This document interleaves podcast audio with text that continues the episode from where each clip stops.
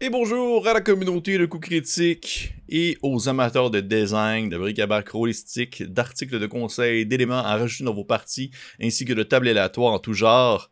Je vous annonce que le volume 3 de Noctua, qui a été livré en fait aux différentes personnes qui ont participé à la campagne de sociofinancement, est présentement en précommande sur le site de la maison de publication.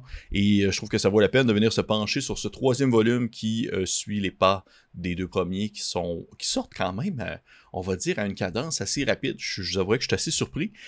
Mais pour ceux qui ne connaissent pas du tout Noctua, qui sont sur la chaîne et qui n'ont pas vu les vidéos précédentes portant sur ce petit ramassis de choses intéressantes, eh bien, les créateurs qui sont derrière ça sont les Mary Marshman, Olivier Revenu ainsi que Éric Redien, qui s'occupent de la production depuis le tout premier volume. Mais comme on peut s'y attendre, parce que c'est un travail d'équipe, c'est une collaboration, il y a comme plein de gens derrière ça, il y a une panoplie d'artistes, d'auteurs, de concepteurs ainsi que des illustrateurs qui ont été invités afin de mettre les mains à la pâte pour pouvoir pondre cette œuvre qui va se démarquer autant dans son esthétique que dans son écriture. Parmi les personnes qui ont travaillé dessus, que je pourrais nommer, que je trouve pertinent de mentionner. Il y a Kobayashi, qu'on a déjà parlé sur la chaîne, pour Fléau, entre autres. Le Groumpf, qui est une sommité française dans le monde du jeu de rôle. Nate Dream, qu'on a aussi déjà parlé sur la chaîne. Rackham Leroux, avec qui j'ai déjà échangé aussi. Qu'on a déjà parlé sur la chaîne, mon Dieu. Évelyne Moreau, qui est une Québécoise, qui fait beaucoup d'illustrations et qui se fait de plus en plus une place dans le milieu du jeu de rôle indépendant, et Diogo Nogueira, qu'on a déjà aussi abordé, qui est un auteur très très très talentueux, qui déborde d'idées, qui déborde de projets, et il y en a plein d'autres, je ne vais pas tout vous faire la liste, là. Le but c'est pas de faire un pédigré des gens qui sont derrière le projet, mais plutôt de parler du projet en soi. Donc de quoi ça porte Noctua? Ah bien, encore une fois, Noctua reprend le même canevas que les deux volumes précédents, proposant un ramassis hétéroclite en tout genre pour vous aider à être inspiré dans vos propres parties de jeu de rôle. Bien qu'une grosse partie du livre soit médiévale fantastique, il y a une bonne section du volume qui, je crois, porte un thème neutre et personnalisable, et selon vos désirs et vos envies, et que les conseils dans l'ouvrage peuvent s'appliquer à de nombreux genres sans être spécifiques nécessairement, justement, à quelqu'un qui porte une épée et un bouclier. Côté système de jeu, pas de système précis en soi, bien que ça demeure une référence, bien que la référence OSR est de nombreuses fois, on va dire, sous-entendue ou même mentionnée.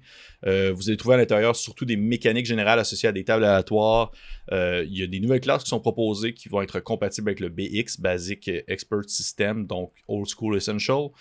Parmi les classes proposées, on retrouve par exemple un vampire de l'espace, un attrapeur de rats, et bien plus encore. Il y a aussi des monstres avec des caractéristiques qui sont proposées, toujours en gardant en tête justement l'aspect un peu OSR, c'est-à-dire une classe d'armure, des caractéristiques, des attaques, et un peu comme qu'est-ce qu'on retrouve presque dans toutes les feuilles de caractéristiques ou de statistiques de créatures ou de personnages. Là, c'est ce genre d'idée-là qu'il faut garder en tête quand on s'achète ce genre de volume-là. Ça se peut que ce ne soit pas nécessairement compatible à 100% avec le jeu que vous jouez autour de votre table, mais ça se pourrait fort bien qu'il ne demande que très peu de mise en action pour pouvoir le rendre complètement compatible, en fait, tout simplement, pour faire simple. Donc, chose qui est sûre, attendez-vous pas à ce que tout soit transposable sans modification, dans le sens que si, admettons, vous jouez pas à OSA, vous êtes un mordu de la 5e édition et que vous désirez jouer un attrapeur de rats, ben attendez-vous à ce que vous allez devoir faire quelques modifications afin que celui-ci soit jouable dans une table de la 5e édition. Mais ça fait partie aussi de la mentalité OSR, ça fait aussi partie de la mentalité de cette communauté-là, c'est-à-dire de prendre quelque chose qui n'est pas nécessairement parfait ou moulé exactement comme vous le souhaitez et le changer comme bon vous semble afin qu'il concorde avec l'idée que vous aviez en tête. Et pour ma part, ben moi, ça me dérange aucunement. J'adore ce type d'approche-là. Je trouve que c'est même tellement plus facile à un certain point. Visuellement, eh bien, on est habitué à un design bien explosif et chaotique de la part de l'équipe des Mary Marshman, et le troisième volume ne déroge pas de ça, même que je pourrais dire, peut-être par contre, que je le trouve un peu plus sage dans la mise en page que les deux précédents. Mais je dis pas nécessairement que c'est cadré comme un livre de fonctionnaire, c'est pas ça le point, mais j'ai l'impression que de mon humble avis, que le tout est moins pêle-mêle et se lit avec une plus grande facilité. C'est moins cassé, il y a moins d'articles ou d'ouvrages qui vont un peu partir dans tous les sens. J'ai l'impression que c'est un peu plus justement cadré. Au final, c'est pas une mauvaise chose. Aucunement. Le tout demeure encore très beau, avec des touches particulières justement des francophones reconnus du milieu, dont John Groom, Évelyne Moreau ou encore Rackham Leroux, des personnes qui ont une touche et un style visuel assez particulier, très reconnaissable, qu'on est capable de percevoir au travers de l'ouvrage en se disant « Hey, Je le connais, la personne qui dessine ça. Je sais c'est qui en soi. Des gens qui n'ont justement plus rien à prouver concernant leur qualité visuelle, tellement qu'ils sont bien reconnaissables justement dans le milieu.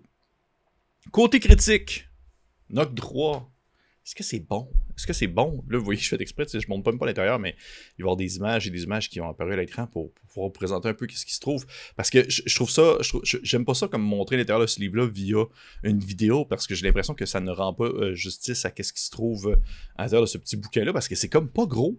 Fait que j'ai l'impression que vous faites genre comme « Eh! » Qu'est-ce que vous voyez? Ben, c'est pas grand-chose. Il y a des choses, mais c'est pas super. Fait que c'est pour ça qu'on va plus se focusser sur les images qui vont apparaître. Mais je m'éloigne des chapeaux de roue, comme on dit. Est-ce que Noctua, c'est bon? Assurément.